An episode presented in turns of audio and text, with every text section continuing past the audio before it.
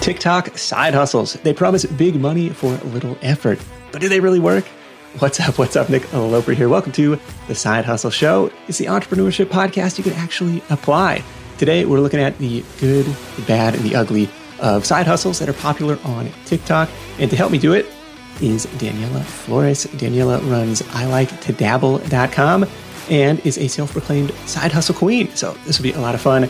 Daniella, welcome to the Side Hustle Show. Thank you so much for having me. I'm excited to be here. Absolutely. We've got a long list of side, TikTok side hustles to run through. So let's get right into it. Guests first, uh, what have you got for us? All right.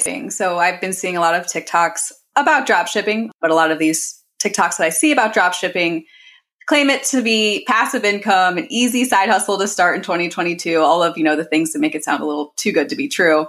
And that's when you start to think, well, what's what's really going on here then when it starts sounding a little too good to be true. Right. Have you ever dabbled with dropshipping yourself? I have actually. I did it right before the pandemic started. I had a print on demand, which is basically another keyword, I guess, for dropshipping, a print on demand store on Etsy. It was a small store and it was called Goth Much. It was very much the gothic niche of bachelorette parties is what I kind of honed in on because I really at the time I was kind of obsessed with that theme of items like on Pinterest. I was helping my friends plan their own bachelorette parties and kind of get ready for their weddings at the time. So I was like this is fun. I'm going to kind of explore this a little bit more. It was a lot more work than I thought it was originally when I first started, but I had fun designing the designs like on Canva I designed the designs on Canva. I used Printify and Printful for the providers of actually printing the designs on the t-shirts. I did t-shirts, hoodies, I did dresses like jumpers, I did wine coolers, and I think that was basically it. And using both of them, I connected it into my Etsy. I only did it for a couple of months. I was able to do a couple of group orders. But then after that, I stopped it because I realized how much customer service went into it. Because at the time, there was a lot of delays with shipping.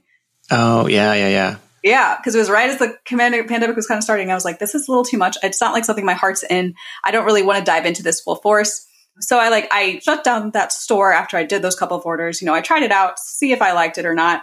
But I really had a like my biggest thing with it was these items were kind of out of my control at the point of order, and that's what I didn't like about it. Yeah, that's I mean that's drop shipping in a nutshell. Is a supplier or distributor is sending products to your customers on your behalf and you never have to touch the inventory that's the that's the kind of the, the sales pitch or like what makes it cool? It's like oh i can sell this stuff. I just make my margin on it and i never have to touch it. And i guess i've seen it in a couple different ways like how dropshipping was originally presented to me or the, po- the people having the most success with it were folks like renee delgado who's on the podcast selling giant commercial bounce houses inflatable stuff. And what it was was, you know, he went through this really elaborate product research process. I want to find stuff that's not available at Amazon, that's not available at Walmart, that's, you know, really kind of difficult to find locally. So kind of like high priced specialty products and then going out and establishing relationships with the distributors of those products and saying, Hey, if I get you incremental business, would you mind shipping it to my customers? And, you know, building out this whole storefront through Shopify, I believe, and I forget the, we'll have to find his uh, specific URL for it because I don't want to misquote it. But, you know, he was able to drive hundreds of thousands of dollars worth of orders in his first year of doing this. But, you know, he, you know, put in the upfront work in developing the site and developing these relationships and then fronting the money for ads, like a brand new site probably doesn't have a ton of SEO juice. And so is buying Google traffic or buying Google ads for those targeted keywords. And so that's one method. That's kind of like my view of traditional drop shipping. And then the other method, maybe the newer method, is kind of like a you know a novelty type of product where somebody isn't going to be you know price comparing or price comparing shopping where that's kind of like an impulse buy it looks interesting and like okay i'll go and get that and your job as the drop ship business owner is really on the marketing side, the traffic driving side. And so you can see people doing this well on TikTok if they have an existing audience or they have a viral audience that they can go out and capture. And it's just like a trending product where maybe kind of a short lived business, you know, hard to really bank on that being something to quit your job on versus the first model. But it definitely can work, but you really have to, you know, play the, uh, you know, the product side and the marketing side and get those in alignment. All right. The marketing side, I think, is the biggest part about a lot of these side hustles we'll talk about today anyway, but with drop shipping, it's even on Etsy, it's the biggest part. You do have the people already there on Etsy, you know, versus Shopify, where there is even more marketing that goes into it. But there's people on Etsy searching every day for certain items. And so if it's a niche that isn't too oversaturated on the platform, where it's not too hard to compete to kind of get, you know, farther up in that search algorithm, then you know it's easier i think to manage from there if it's something that you're you know, like you're fully in. At the time i wasn't really fully into it but it did help me get better at search engine optimization and like learning more about that on different platforms. But i spent a lot of time of doing research to make sure i was using the right keywords. I changed the titles of the listings almost like every single day like tweaking little things in the descriptions. Like i was doing a lot more work than i thought originally would have to do and the kind of research that went into the kind of stuff that people would actually want to buy, like the sayings that would go on those shirts for like, you know, a gothic niche bachelorette party or something that's Halloween themed. I love that, like a niche within a niche, just like very specific. I think that kind of works really well on Etsy is like a niche within a niche or certain niches that are just more popular on Etsy. Cause you know, Etsy is more popular for certain things versus other things, I guess, you know. Yeah. And the cool part is that you have almost no incremental cost outside of your time. I mean, Etsy will charge you 20 cents to throw that listing up there. But if you've done a little bit of research and if it's like the super specific thing that that person is looking for, like, hey, that's, that's what I need, you know? So that makes a lot of sense. And it can be passive. It's very much a volume game where you got to throw up a bunch of different designs, especially for this, uh, you know, Etsy print on demand drop shipping uh, flavor of drop shipping. But I, I kind of like it. Like we still get our like Redbubble sale notifications and stuff. It's like, you know, it's like, you know, I don't know what it is, you know, a buck 35 or something. Every time that email comes through, it's like, Hey, you know, passive income. Right. It's still something. And that's, that's interesting because I had never sold anything on Redbubble myself, but I've talked to tons of other people.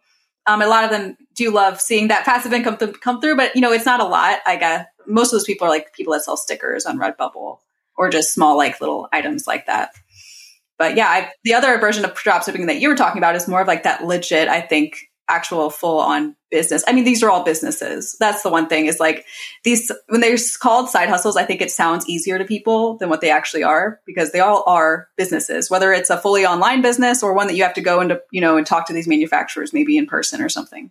Exactly. Trying to set something up that has some longevity that hopefully you can build a little bit of a moat around versus a straight kind of short term arbitrage play where you just, hey, trying to make a quick buck. Nothing wrong with that. But that side hustle, number one, drop shipping. Thanks for sharing that. Number two is transcription, which uh, kind of showed up in my TikTok feed. And the way it was presented was actually kind of clever. I never really thought about this.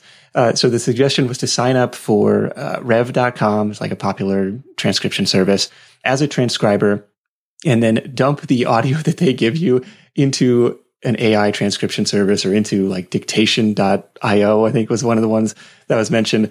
And oh, you can make a dollar per minute. It's like, well, it's a dollar per audio per finished audio minute and the customers who are you know going to rev to have their audio transcribed like if they wanted ai transcription they would have done it that way themselves so obviously you're going to have to do some cleanup work to double check the quality of those transcriptions but that was one that showed up in my feed, and uh, curious to get your take on that one.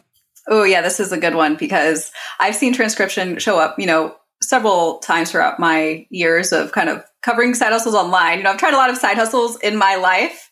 I actually tried I was going to try transcription when I first like got online and trying different online side hustles. Um, and I came across rev.com and I was actually going to give it a go once until I realized how little people were making. And I talked to just a couple people on Twitter, you know, to kind of get that to get the gist of what other people were making. And it was always very negative. it was very much like I did all this work and I only ended up making like a, like a hundred dollars for like a whole month or something like that. When I looked at the site, it's like 200 and something dollars, I think on average a month what people make, which I think the same video you're talking about, I saw that one too. And the guy said you could easily make $500 a day if you did it for eight hours a day. and it's like, and then one of the comments was, well, if it's eight hours, eight hours a day, it's not a side hustle. That's my full-time job. But on the site, it has no claims like that. I think the most you can, they said the high, their highest earners make something like 1400 extra a month or something along those lines. Brought it up here. Oh, top monthly earning is $1,495 a month.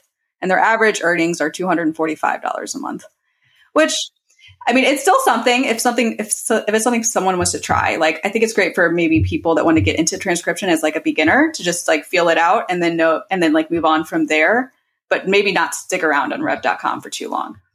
Yeah, we did another uh, interview with a transcriptionist, and it sounded like she was getting clients from you know university researchers and uh, you know maybe medical offices that needed their stuff transcribed. And even then like she had the special like little foot pedal device. And you know even if you're a crazy fast typist you know she was still you know, maybe 15 bucks an hour maybe 20 bucks an hour. So just kind of aligning expectations with reality on that front but it's like you know it's a skill that just about everybody has like can you listen can you type okay check those boxes and so and and with the pressure from uh, as the ai transcription gets better and better kind of hard to really establish yourself and, and establish some unique value and why your hourly rate should be higher in that space. All right, what side hustle is next on your list? Oh, this one is the one that you brought up, and I was I looked into it a little bit more because I was like, I don't know much about this one. It was drop servicing, so like kind of like drop shipping, but drop servicing done with services. And I've heard a ton of people talk about this on TikTok, mostly like freelance writers, because as a freelance writer myself, I see a ton of those videos pop up. And what they make it seem is like, oh, I, I became a freelance writer and now I've created my own agency. So I have like two or three other writers that do a lot of my writing for me. So I can take all of these orders, make a ton of money like in one day, but then I just outsource it to, they'll be using, they usually use writers on sites like Fiverr and they don't pay them a living wage. That's why they're able to make so much money. Um, so I definitely wanted to talk about that one a little bit. And meanwhile, the Fiverr writers are outsourcing it to the AI content so they can crank out a million articles at once. Right. yeah. So, I mean, yeah, you bring up a good point. Drop servicing is just a rebranding of an agency model where it's like, I am doing, I'm the front of the business. I'm going out and doing the marketing. And then I have, you know, members of my team or other people that I trust, like doing the actual work. It's like if I hired a landscaping service and they've had a subcontractor with a lawnmower come out and do the work. Like, is that an agency? Is that a landscaping service? Is that a drop servicing model? Like it's all kind of, the lines are very blurred there. But we've seen some really interesting examples, especially in the home services space with home cleaners. Like, yeah, we, it's not rocket science. We'll go out and hire professional home cleaners to do the work. And then we'll be the, you know, better digital marketers of the same service. And we'll take a fee as facilitating that transaction. So I think, okay, I think this definitely is a legit model. And maybe back in the day, it was focused on, you know, Fiverr arbitrage where I can go and sell these services at a higher price point and they go find suppliers on Fiverr to fulfill it. That's a good point because a lot of these examples we're bringing up is are things that are legit in a certain way. But a lot of times on TikTok, they're being presented in this arbitrage kind of way as like a hacky thing. Like, look at this easy way to make money. Yeah. And it's like, okay, not like that though, but they can still be done. Yeah, I mean the challenge always is well, how'd you go out and find those 15 clients? You know, how did you go out and go build that book of business? And how can you fulfill that in a way that doesn't destroy your reputation? Like you have to actually deliver quality work, and if you can't vet the uh, the quality of the stuff that's coming back, then that can come back to bite you in a hurry.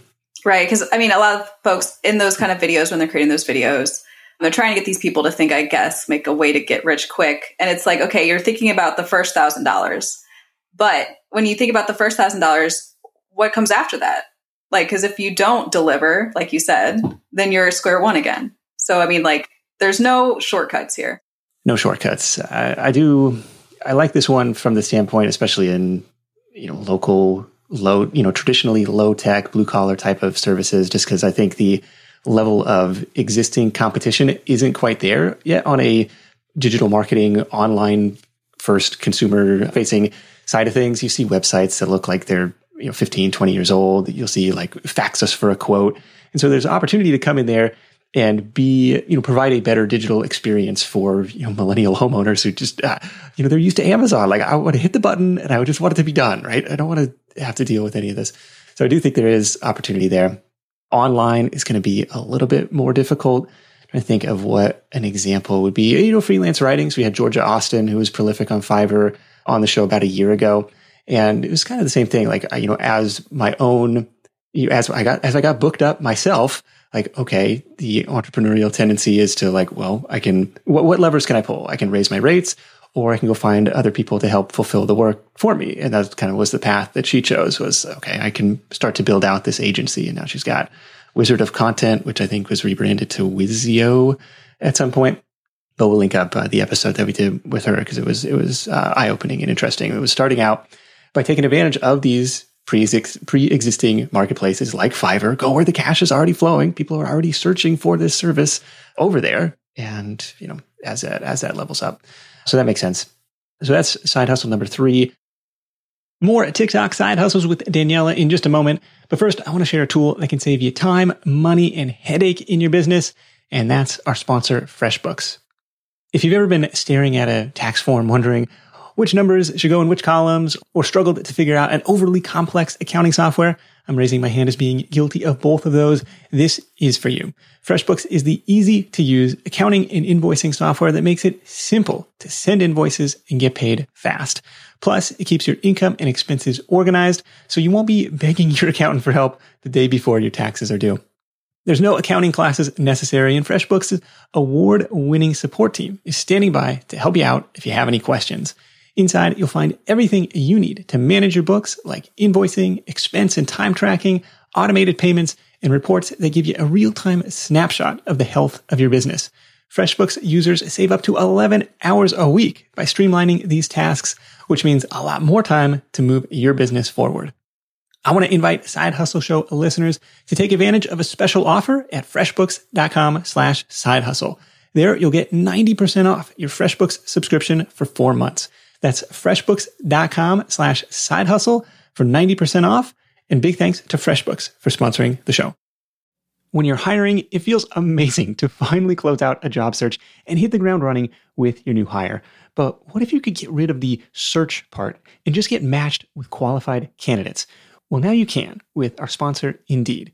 It's simple. If you need to hire, you need Indeed. The matching and hiring platform is trusted by over 3.5 million businesses worldwide to connect with great talent faster. And 93% of employers agree that Indeed delivers the highest quality matches compared to other job sites. For my next hire, I'm using Indeed to tap into a talent pool of 350 million unique monthly visitors. And what else is cool is Indeed's matching engine is constantly learning from your preferences. So the more you use it, the better it gets. And how about this? Side Hustle Show listeners get a $75 sponsored job credit to get your jobs more visibility at indeed.com slash side hustle show. Just go to indeed.com slash side hustle show right now and support our show by saying you heard about Indeed on this podcast. Indeed.com slash side hustle show. Terms and conditions apply. Need to hire? You need Indeed. Number four that uh, showed up in my feed was low content publishing, which we do have an episode on in the archives as well. In a nutshell, this is uploading a, you know, almost blank book to Amazon and having them print and ship it on your behalf. This is like journals, diaries, planners, um, you know, sketchbooks, notebooks, that type of content. Like, hey, you know, I love self-publishing as a side hustle. Was one of my first side hustles uh, back in 2012.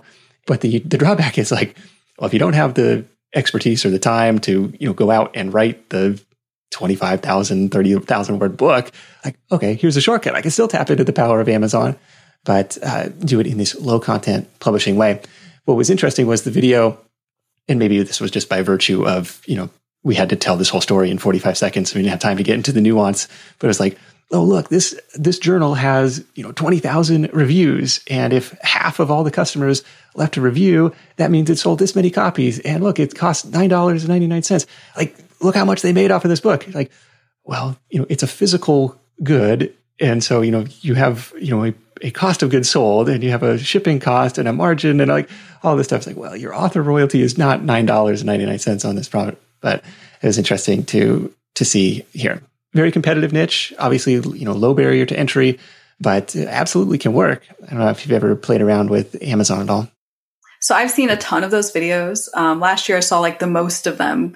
There, I guess there was like a couple months on TikTok where like a ton of people are creating content about that, and I watched this one girl who I can't remember her handle, but her like her videos are actually pretty good. She did coloring books, journals, and just like low content planners. So like with basically just like calendar and lined kind of things. And according to her videos, she did sell a good amount of them. She never gave like distinct numbers or showed anything really on the back end. And she never see she was just like trying to help people create them, but it would always just kind of end at the creation part. it's like, okay, the creation part does seem very easy. Yeah, you could create that pretty quickly. But when you get to Amazon, Amazon's also a little complicated. So, like, it does take a little bit of a learning curve. It's definitely high competition.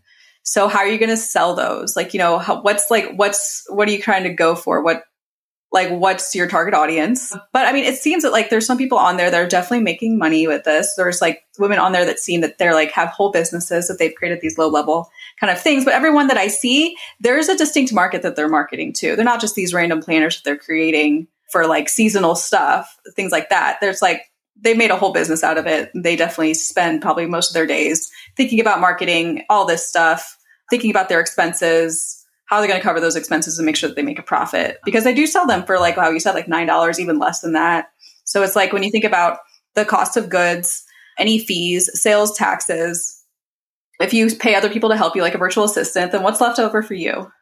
Yeah, it's very much a volume game where you're making a, a couple bucks a copy in a good case scenario.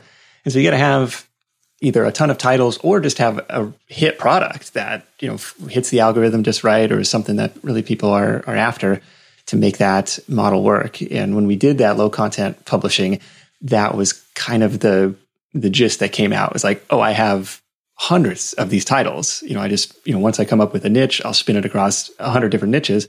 Or, you know, just, you know, you hit this one title that worked. I remember on that call, it was kind of a roundtable episode. They're like, Oh, you're the one with that title. Cause they all like knew each other, like from the research, like, Oh, that, that was your book. Good for you for hitting that up. Tammy Crin is a member of the Side Hustle Nation community. She has a twist on this business. She calls it KDP for B2B. KDP is Kindle Direct Publishing. And she's like, instead of you know, trying to you know throw throw my product out into the sea that is Amazon and hoping for sales and hoping to capture search traffic. You know, going instead to an existing business and creating custom journals for them that they can uh, buy for their customers, or they can give as gifts to their customers, or they can have as an upsell for their customers. You know, maybe it's personal trainers. Or she gave the example of you know, real real estate agency right, would be any, anything with their name and picture on it. You know, I mean, it's, it's something that they, you know, the home maintenance checklist, you know, workbook or something. I don't know, but that was her unique angle on that. So you have a built-in customer base rather than just relying on the, you know, people happening upon it on Amazon. Right. Exactly. So like she went with her target audience being an existing customer base, and then like basically that minimum viable product for that customer base. Where like in contrast, the people that are making these low content like journals or whatever on Amazon, they're just kind of throwing spaghetti at a wall and they're co- completely skipping the first step of the minimum viable product. yeah, it, I mean, it's all it's very similar to the drop shipping on Etsy. Like if I've done my niche research and like I think this is something that people are going to want, because it is it does still take some time and effort not as much as like writing an actual book but still there's a challenge in formatting and getting all this stuff uploaded and, and figuring that stuff out. All right well that was side hustle number four for us. What's next on your list so from that one we can segue into the like digital products printables on etsy because it's similar instead of being on amazon it's on etsy so you're creating these digital products whether it's in canva or adobe like Photoshop and you are then selling them on Etsy to a target audience. And the whole thing is that you don't have anything that you have to ship. You don't have to meet anybody in person, anything like that. Everything's like as soon as they buy the product, they download it, and that you, that should be you know you're good to go. And they call this a lot of time passive income, but it isn't 100% passive because you're still a business. You have to provide customer service. You have to do your business admin, all that fun stuff. It's definitely a side hustle that tons of people have had success with. It's just presented in ways where it could be, you know, maybe misleading, of course, just like the just like the Amazon one as well. Yeah, I think what people are after, the, the business models that excite me the most are the ones that have some level of leverage, where it's not just trading time for money. And I'm willing to go through eh, this period of, of pain where I'm not making anything, like, or I'm working for so far below minimum wage, it's not even funny. But I could see the long term potential of that. I mean, you've seen it with you know the, the website business, the, the, the I like to dabble blog business. It's like I'm not making anything, you know, for my first probably years of blogging, but over time, it takes the same amount of effort to write the post that 10 people read or 10,000 people read, and you know it can scale. Right, exactly. Like a lot of these side hustles are you're going to spend some time doing something that you're not making money with, but just with like creating a business, the the money will come. Yeah that's the same thing that appeals to me with these things. Like create something once, sell it over and over again. Like I, I get why that stuff is appealing and um, definitely checks that box for me too. But yes, customer service involved, lots of market research involved to try and you know hit it uh, just right. Yeah, absolutely. A lot of marketing definitely goes into it. It's funny because like all of us, at least I have fallen prey to these same exact things. Um, back in the day, searching on Google for easy ways to like make money online, trying them out, and then finding out that way. Where it's like, there's no really easy way to make money online. They're simple when you get a hang of it, but there's there's always a learning curve. There's always time that you'll be spending not making money to put in that time or effort to eventually get there because you know like all of us like just how we go to school for certain things or you know we get more experience doing something else and then we're able to apply that to make money in a certain way. Yeah absolutely. And and you know seeing yourself through that period where no dollars are coming in like just to stick with it long enough to get to the reward at the end is, is i think where a lot of people quit because it's super demotivating to be like i'm putting yeah. in all this time and effort and i'm not seeing the results. And it's like oh if you just if you just kept going yeah, i don't know but I'm with you there. So it's number five, uh, printables and planners on Etsy, kind of digital products on Etsy. Number six for me was an interesting one. The uh, caption was something like, you know, earn $500 for typing names on your computer. Oh, I saw that one. I'm clicking on this. Let's see what this is about. This was through a site called Squad Help, which runs uh, like business and brand naming contests. Totally legit site. And what was unsaid in the video was like, well, you got to win the contest to get paid. And so that made the average contest win was worth $300. And, you know, brands will say like, help us name our next product and stuff. And so like really cool. Like if you were into creative stuff, like I had an old blog post on like, you know, fake band names. It was just like fun to, uh, you know, dumb little thing to come up with a list of like, if I had a band, what would I call it? And if, if that's the kind of thing that you're into, like these types of sites, these naming contests type of sites, like are totally cool but the average contest is going to get hundreds of submissions too. So your odds of winning are really low. Not quite as simple as just typing names uh, into your computer. Yeah. So I came across that video. And when I watched it, I was like, there's no way this is real. so I had to go to Squad Help to see it. I was like, okay, so it's a place that you actually like buy domain names or, you know, find domain name on or a business name. Um, and I was looking at their contest and I was like, okay, this is I guess this is cool. Yeah. I just, I don't get it. I don't know, like, how many people do they, how many people win and how much are they able to win? Or like, how, what are your chances of even winning? Like, how many contests do you have to enter until you win? And, and then it's like, okay, where's the time that goes into that? That's not really a sustainable idea. There's like no guarantee of ever getting paid. It's similar to like a 99 Designs or a Design Crowd, a crowdsourced graphic design contest, but just for names. So it's like probably takes less time to come up with, at least in my mind, for me, take less time to come up with a name than come up with like, you know, a, an actual graphic. But similar to that, where, you know, they're going to receive hundreds of submissions and then, you know, the winner take all, um, whoever goes with it. So, I mean, like, of course, there's people that win there and then they're able to make money if they win. You know, I did see one where they like also they use the AI to to crank all the names out um, which actually probably isn't that bad of an idea either. I mean, I mean, AI could be pretty creative in that way, where it doesn't have to think out whole sentences. now, now we're talking. Now we're talking. Yeah. All right, very good. What's uh, what's next on your list? Oh, next on my list was well, one I wanted to talk about. I don't know if we should save it for the last because we're both we both have blogs, but I'll talk about the affiliate marketing part because I see tons of videos. I still see them today that come across my feed where people talk about oh, an easy way to make like they made two thousand dollars in a day and I was like, this has to be an affiliate marketing video. I know it. And then it ends up being an affiliate marketing video because it's like with affiliate marketing, the way that they sell it is that somebody can, you know, pick a brand that they really love, put a bunch of links in their link tree on their TikTok. And then you'll start making some affiliate money because you are referring people to that brand to buy something from them. You talk about it maybe a lot on your TikTok. And then the money that you make if someone were to purchase anything from that brand is a commission. It's like your affiliate income. It's in the sense passive because you're not doing anything at the moment when you make it. But the people that actually works for, they have to have like hundreds of thousands of followers on TikTok and very loyal followers on TikTok, which the algorithm makes it kind of hard to do. And those people need to be going to your link tree all the time. You know, I mean, it's unless it's something that's really, really targeted. But to me, it just doesn't make sense to sell it like that to people because it's like affiliate marketing is more like a partnership with between businesses to ex, you know expand their reach is what I see it as mostly rather than just any old person can go and be an affiliate marketer. It's like, well, that, what's the what's your foundation of your business? It can't be just your TikTok because that could go away tomorrow. Yeah, that's a risky a risky foundation to build on. I mean, affiliate marketing, it's really the same as any of these businesses. It's like the equation of traffic plus conversions. Like, how am I going to get eyeballs? How am I going to get people to pay attention to me? What's the offer?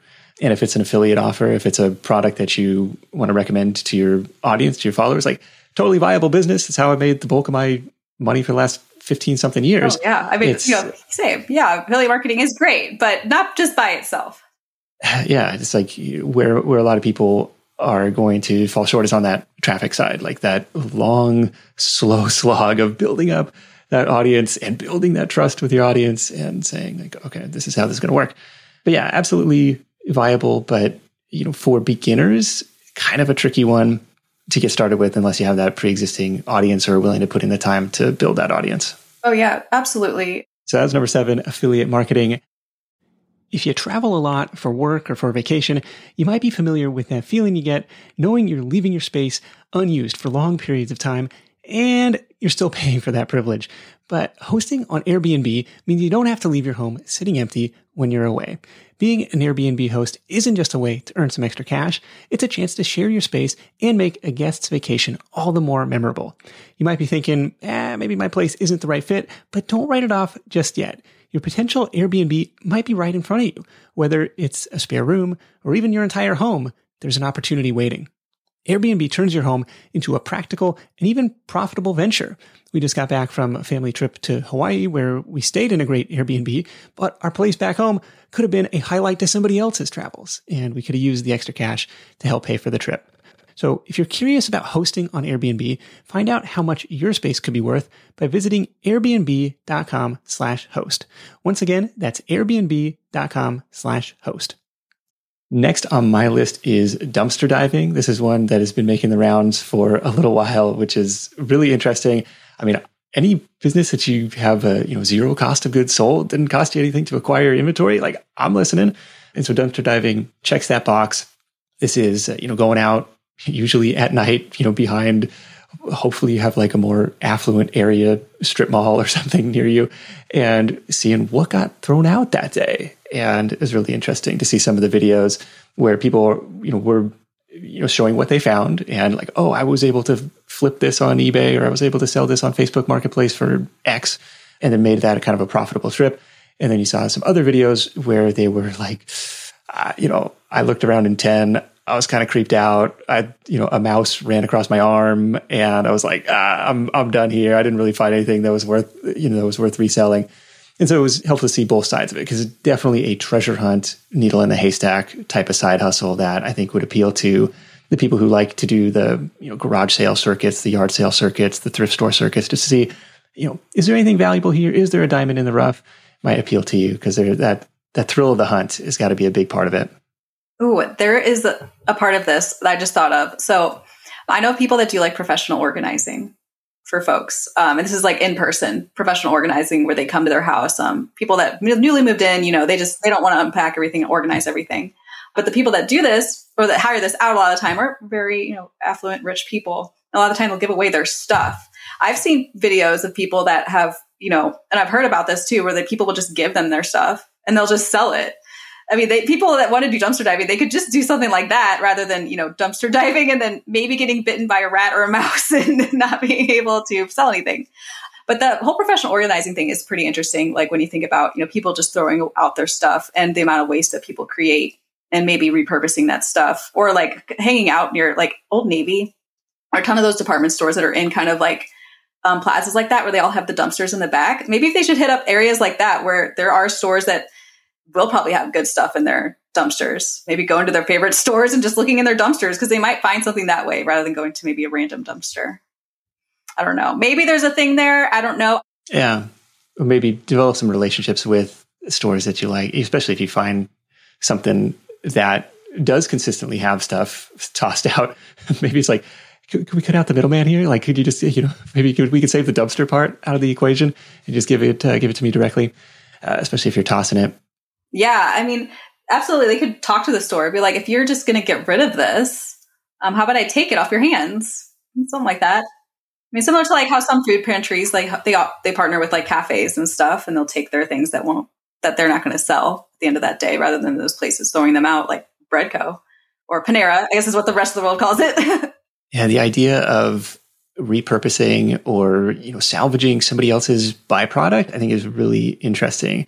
I'd come across a company. This was years ago, and it was similar. It was like you know targeting um, restaurants and grocery stores for their food that was about to go bad, and then turning it into you know sellable compost. And they had this whole process. I was like, oh, that's really cool. Like you're taking stuff out of the landfill. It was just going to get tossed. And now you, you got your inventory for free.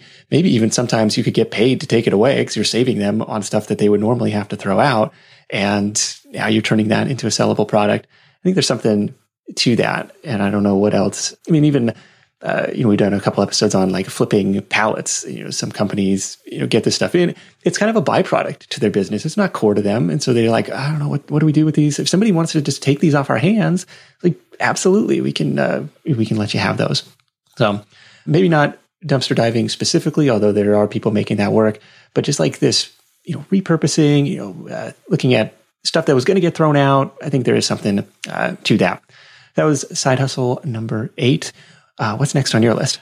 Okay, next on my list is one that I did not really see much until I got to TikTok. I actually never really saw it online being ever recommended until I got to TikTok. And that was, it's mostly younger men that are doing this. Like they got to be teens or early 20s, or like they have to be old enough, I guess, to be able to do this. probably 18 and like early 20s. But I see these videos of them recommending people sell life insurance. A lot of them are from the same company, and I looked it up. It's FFL Life Insurance and that stands for Family First Life Insurance. So I did some digging, and it's basically just a life insurance company with an MLM structure. So the people make their money not from the life insurance that they sell, they make their money from the other life insurance people selling life insurance that they recruit. So of course they're on TikTok trying to recruit more people to sell life insurance with them so they can make more money. So it's like eh, that's not that's not a good thing to get into. Interesting. So it was it wasn't necessarily that selling life insurance is a great business. It's that selling us, you know, I guess you're trying to sell them that, hey, it is a great business and, you know, come on in under my umbrella. Right. It's, it's, mis- it's very misleading because they're like, hey, I didn't have any, you don't need any experience to do this. I can train you. You sell life insurance.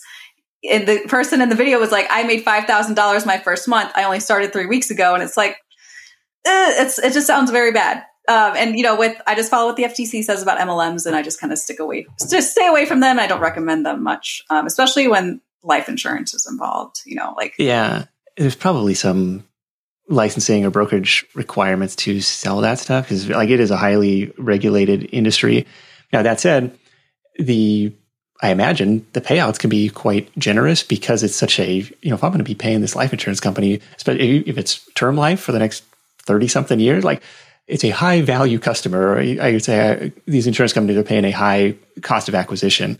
So I could see how uh, doing it in an above board way could be a lucrative uh, sales job, but you know, kind of hard. You got to be you have the have the temperament to make a lot of calls or knock on a lot of doors to uh, to get to a yes uh, in that sense. Okay, well, thanks for sharing that one. That was number nine, selling life insurance. Number ten was painting house numbers on the curb, like great college, teenage, high school type of side hustle, probably sub 50 bucks, 100 bucks worth of materials from Home Depot and just knocking on doors. Hey, Mr. and Mrs. Homeowner, I noticed that your you know house number is a little bit faded. I can have that fixed up for you in the next half an hour. I've got all my material right here. It's going to be 50 bucks. What do you say? And you know, it's a pretty quick and easy sell. So I was impressed that I saw some some kids getting after it in this way. The only challenge is like you pretty quickly kind of saturate your local neighborhood, your local market, and then and then you're like, all right, well that was a cool couple weeks. Now what? But uh, I did like that one. Oh yeah, that's that's interesting. I've been seeing a ton of stuff like that on TikTok with younger kids doing this, which I really I think is so cool. Another one was these kids were um, washing trash cans, and they would wash like twenty a day, and they said that they were paid like it ends up being like two thousand something a week, something like that. Um, and they just like power wash these people's trash cans. I love it. Like coming up with these niche cleaning services that nobody was ever thinking of. My buddy Dustin Riechmann sent me a video about his kids doing just that. I think they were, I forget what age, but yeah, they, you know, I think, you know, they had some help, you know, started out with, a, you know, the parents posting on Facebook, like to the neighborhood group, like, Hey, you know, the kids are going to be offering this service. But yeah, it was like 800 bucks or something over the course of a week. And just, you know, I have a video of my son, you know, kind of plugging his nose and like hosing out our uh, garbage case. Like, oh, it's so stinky. But, you know, it was a good little activity for them. Did you pay him for it? I, I, don't know if I did. You know, I was paying him like a penny a leaf, like at our new place. Like, hey, you help me, help me clean up the yard. I'll pay you a penny a leaf. So, you know, we're working on counting and all this stuff uh, and money. But now we can read. Total side note and nobody can hire anybody. So you see the help wanted signs everywhere, like now hiring, now hiring. Hey, you know, you could get a job at Home Depot, daddy. You know, how much are they paying? Like, he's like, and then he's like, well, wait a minute. You only paid me a dollar for cleaning up these leaves. Yeah. I should, I should go work at Home Depot. That's right. Now he's figuring it out. yes. Washing trash cans. I like that one. Um, it's in similar. I can't remember what else I saw. It was like, you know, cleaning headlights, even this, like, I don't know if you're supposed to, but like the toothpaste trick on headlights could work. Some of these like niche cleaning services, gutter cleaning services, where there's probably not a ton of local competition. It would be relatively straightforward to spin up a simple brochure style website, spin up the Google My Business listings, you know, get your friends and family involved to leave those initial product reviews. And then if only a handful of people are searching it a month, it doesn't really matter, especially if you're doing it as a side hustle because you're going to show up prominently in the search results and go, go out and, uh, and book that work. Oh yeah, I mean, I was thinking about this the other day because I was like, we need to clean our gutters. So we're so, we're people that are from the Midwest, where our gutters weren't like really that bad all the time until we moved up here in Washington, and we're surrounded by trees, and they're just completely covered. And I was like, I have to go up there and clean this now. Like, I would love if because there's people coming by all the time for pests and yard stuff, but they never come by like for gutter stuff. I was like, if you want to do my gutters, like I if there was just kids like walking around being like, we'll do your gutters, like yeah, you can do it today. I would immediately yeah. jump on that because I don't want to do it. I don't want to be up on the ladder. I don't want to be dealing with this stuff. Totally. Well, cool. That was kind of a two for one. We had 10 painting house numbers on the curb. Number 11, washing trash cans or other niche type of uh, cleaning service. Do you have another one? I'll talk a little bit about user generated content.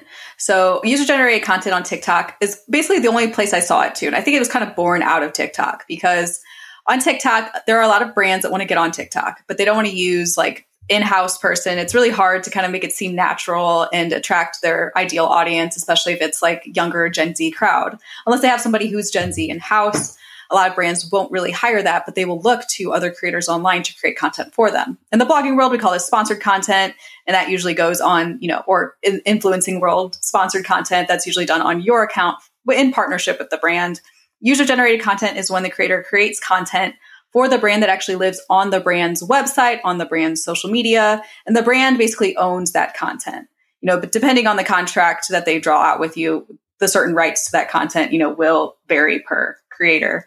But how people get started, um, there's actually a couple of creators on TikTok, I can't remember their name, that actually help people get started creating user generated content. And how they started was that they will pick their certain their favorite things in their life. It's very lifestyle focused kind of TikTok accounts about their life, very much like day in the life kind of stuff a lot of it surrounds around like self care items too, I guess, for women. Um, and they like to promote those brands on their page. And they'll actually reach out to these brands, they'll comment on their stuff, they'll message them, and they'll be like, hey, if you ever want any content created for your brand, I would love to work with you. And that's kind of how they get started creating the content for those brands. The payment varies from person to person because, you know, there's a lot of contract negotiation that goes into that. And depending on that person's time, effort, you know, whatever it is. A lot of times those people don't need like much of a following because they just want somebody in their target audience talking to their target audience on their page. So it's nice because you don't have to build up a bunch like this huge audience before you get like sponsored content, like how that works. You can you don't really have to have an audience, you just have to be like in that brand's kind of demographic, talking about their product in a way that connects with their target audience. But there's a ton of video work I think that goes into it. Like you have to learn about, you know, video marketing and short form content marketing and I'm sure it takes a ton of time because I know how much time it takes me to create videos. So it seems easy with like, you know, surface level value while you're scrolling through TikTok, but I definitely think it takes more time. But it's it's great that there's like more options now for people to do stuff like that, like content creation without a huge following. That's an interesting one. So it's more of essentially being a freelance brand ambassador or freelance content creator for saying like, hey, instead of, you know, writing for your company blog, I would like to create videos for your company TikTok, you know, and just saying, okay, oh, that makes sense. Basically, what it is, it's like freelance content creation, which is, yeah, it's basically a, it's a thing now. I mean, it's always been a thing, you know, with freelance writers, but I think with with TikTok and the rise of video content and other new forms of this interactive content that we'll be seeing on social media, the freelance content creator will probably explode in a ton of different directions. Do they share a sense of what might be typical in terms of rates or pricing? Oh, so like for the videos, I've seen them mostly kind of range between like $250 per video up to like $2,000 per video. That just depends on kind of like what they're promoting and the brand that they're working with. And I'm sure that brand's budget, because a lot of times the brands that you think will have a huge budget usually don't. um, but I'm sure they also work with people to help them get good contract, um, like contract clauses and, you know, all the good things. Because I work with somebody myself that does like all of my contracts for me because it's really hard to basically learn how to be like a lawyer. You know, like this is what you're doing. Like I used to, have to send my contracts to my lawyer to review them for me. And now I actually work with somebody who is able to create the contracts, you know, add in all this stuff for us, do all the negotiation part for me. So I don't actually have to do any of that.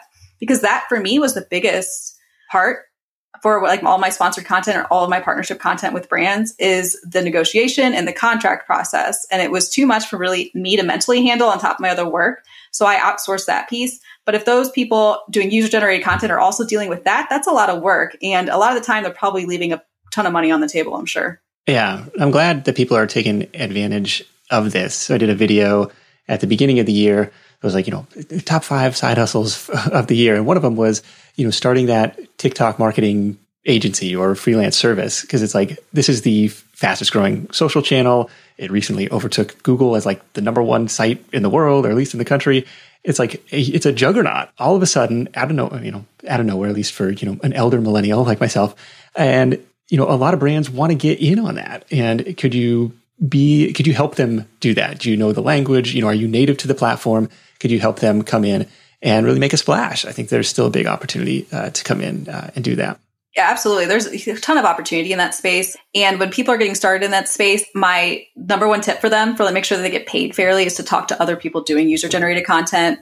You know, start the pay, pay transparency conversation within that because pay transparency isn't just for the nine to five people. Online creators also need to get paid fairly too. Yeah, when you throw it, don't be the first to uh, throw out a number.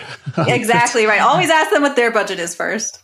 Well, we're coming towards the end of my list. Have you got any other ones? Um, I don't think so. I think I used up all mine. All right. Well, there you go. 12 TikTok side hustles that, um, you know, there's always, there's always some truth to it, but, you know, do, do some diligence and, um, and, uh, and hopefully this was a fun conversation because I definitely had uh, a good time geeking out on uh, some of this stuff. But you've got I like to dabble.com. What are you excited about these days? What's going on uh, in your world? Oh, in my world, I'm really excited about writing. So I felt I could, I did not fall into freelance writing. I don't know why I just said that, but blogging really got me into freelance writing. And I've been writing more into other topics that aren't just side hustles like LGBTQ financial issues, LGBTQ rights, talking more about like ADHD and work and like mental health and work. Um, so I'm just really excited about the projects that I get to work on in the coming year and the brands that I get to work with for that writing challenging myself in a whole new way you know coming from the tech world i'm just i'm also trying to adjust to this new life of full-time self-employment after i left my job a couple months ago. I, I, am loving it. Congratulations. Thank you. I'm definitely loving it. It's it's a huge lifestyle change that's for sure too. You know even though my workspace hasn't really changed because i've always been a remote worker but having all the income rely on me now not like in our household but in the biz like the way that i bring income now is 100% on me um, that's a new a mindset block that I have to work with sometimes, but I'm I'm still loving it. What's new in your world coming up?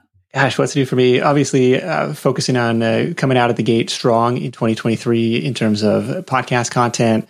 You know, revamping some of the uh, look and feel of the site because it was last updated in 2017, and then uh, maybe taking a page out of your playbook and some other sites with this side hustle quiz idea. I know I've been talking about it for months, probably years. Like just trying to help people narrow down the breadth of options and say like instead of throwing 540 something episodes at you and saying good luck uh, you know here let's maybe a, a more curated approach. That, that's that's the goal to um, you know help help people uh, kind of choose their own adventure in a way that makes sense and gets people deeper into some of the long archives of uh, material that we've got. But that's uh, that's kind of what's on the horizon here. Very cool. I'm excited to see it. All right well, as with any side hustle or as with anything that you see online, usually there's a glimmer of truth in just about everything. But if it sounds too good to be true, it probably is. Uh, Daniella, really appreciate you joining me. Uh, make sure to follow along. I like to dabble on the socials, uh, especially TikTok after this conversation. At I like to dabble blog on Instagram, 100,000 followers over there, uh, Instagram celebrity. I am at Side Hustle Show on TikTok. I've started to share some of my favorite moments from the podcast over there as my uh, toe dip into the uh, TikTok waters. But big thanks to Daniella for sharing their insight. That is it for me. Thank you so much for tuning in. Until next time, let's go out there and make something happen. And I'll catch you in the next edition of the Side Hustle Show. Hustle on.